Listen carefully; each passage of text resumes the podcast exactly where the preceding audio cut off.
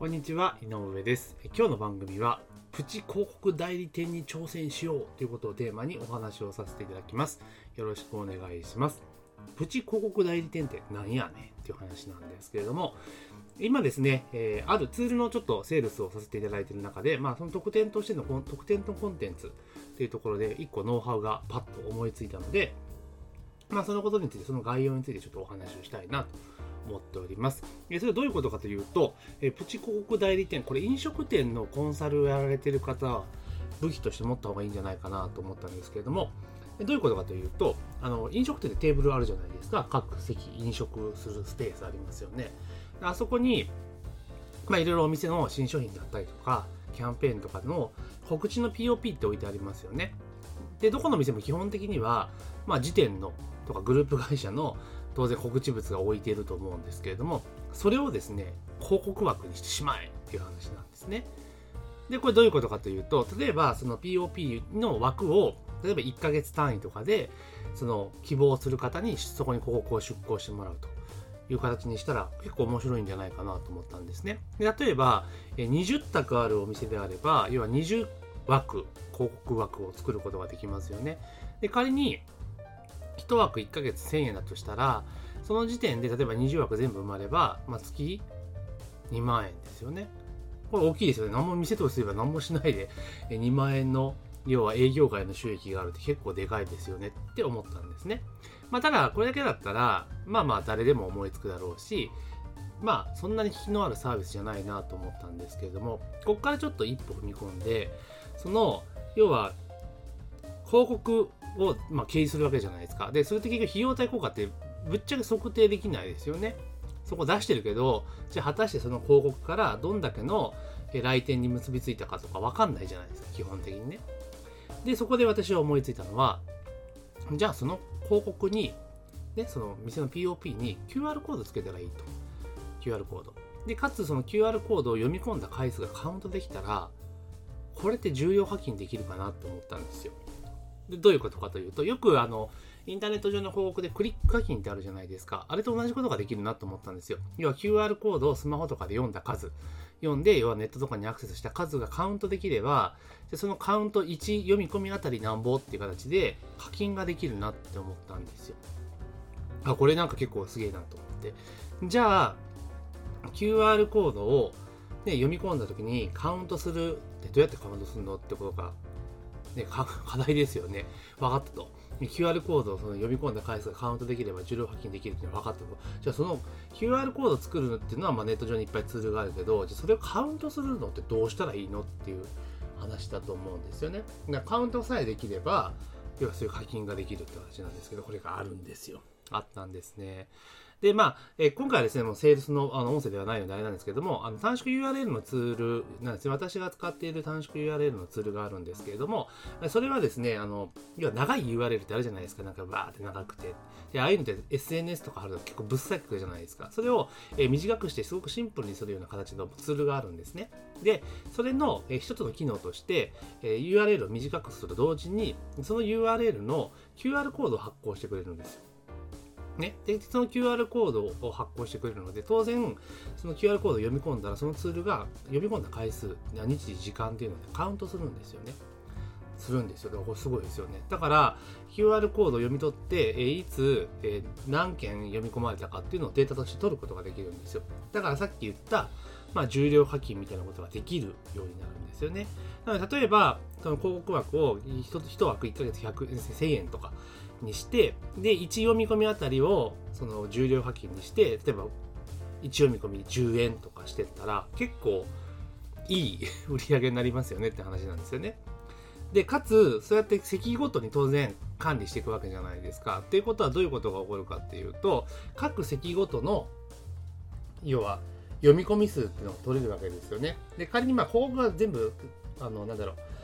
枠ごとに別々になっちゃったら話は別なんですけども、例えば同一広告で、例えば全部20席を同じ広告で出したときに、まあ、どこのテーブルが一番読み込みが多いかっていうのが分かりますよね。まあ、基本的に読み込みが多いっていうのいうところは、稼働が高いテーブルになると思うんですけれども、それが分かるわけじゃないですか。で、それが分かるとどうなるかって言ったら、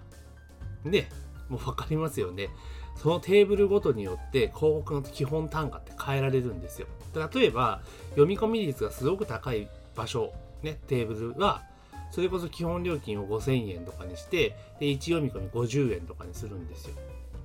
ね。で、逆に、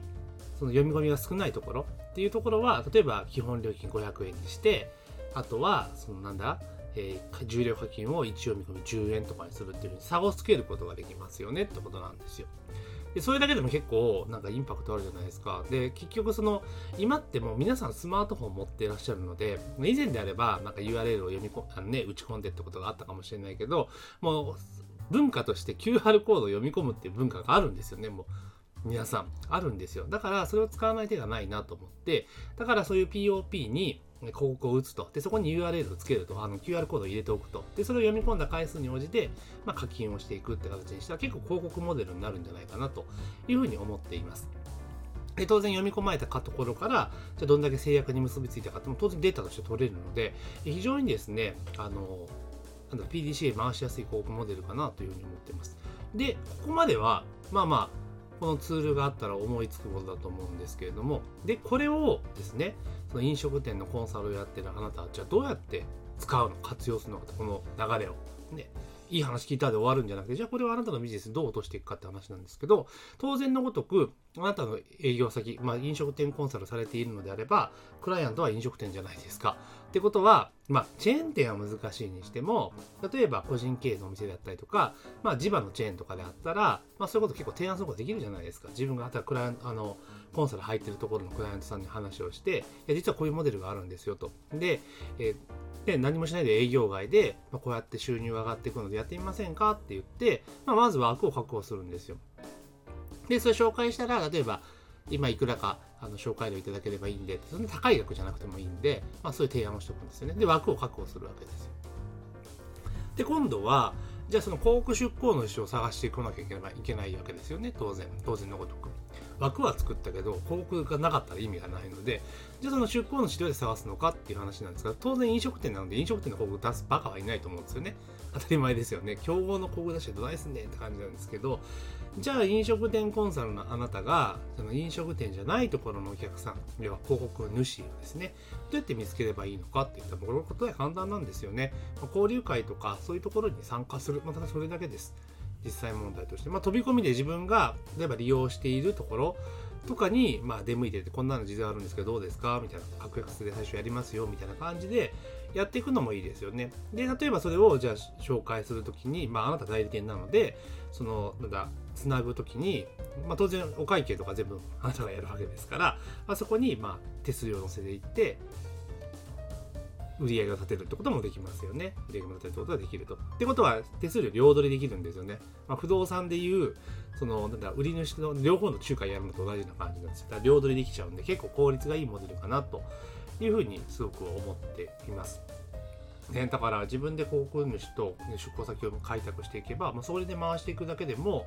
まあそんなにね、思いっきり売り上げにはならないにしても、手間、手間とか考えても全然いい商売だなっていうふうに、私はすごく思ってます。これいいよなっていうふうに思っていました。で、あとは、広告枠さえ抑えてしまえば、例えば、例えばですよ、あの、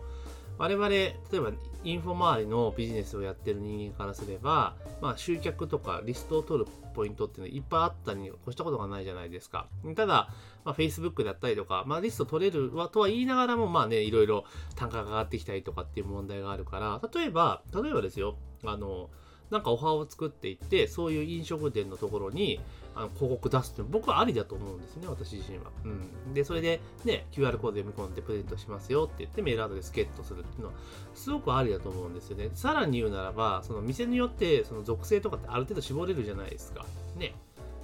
子供しかいないようなとこだったら子供向けのオファーだし、まあ、年配の人しかいないんだったら年配向けのオファーだし、みたいな感じで、結構いろいろできるんじゃないかなと思うんですよ。だから、仮にその広告主がね、見つからなかった場合は、例えばネット上から募集してやるっていうのも一個の手だと思うんですよね。うん。まあ、ただ、そのね、広告枠を売っているそのお店の、まあ、ブランドイメージとか店舗のイメージがあるから、まあ、一概にね、全部はいいとは言えないんだけれども、まあ、そういった形で枠を作って売っていくっていうのは、まあ、非常に面白いかなと私自身は思っています。なので、まあ、それを実現するために、まあ、短縮 URL のツールがあるんですよね。で、まあ、ちょっとご案内させていただいてるんですけど、もしですね、今聞いたお話を聞いて、おーし、これちょっと面白そうだな、これやってみるぞっていう方はですね、あのツールご紹介しますので、あの私の方にメッセージをいただけたら、えこれですよっていうのをご案内させていただこうというふうに思っております。このプチ広告代理店業結構僕いいと思うんですよね。やってる人いないし、ね、でリスクも少ないじゃないですか。ね、手間もかかんないし。でかつまあそれなりに、まあ、まあ、額は大きくないにしても、まあ、定期的に収入がゲットできるってことを考えれば、まあ、非常におすすめなことだしお店にとっても営業外の収益が入るってことは非常にえいいことであり、まあ、広告主にとってもそのどんだけの、ね、クリックがの効果がっていうのを測定できるので非常にいい仕組みかなというふうに思ってますのでぜひ今日の音声を聞いてなるほどと思った人は挑戦してもらえたらいいなというふうに思っておりますというわけで本日の音声は以上になります。ありがとうございます。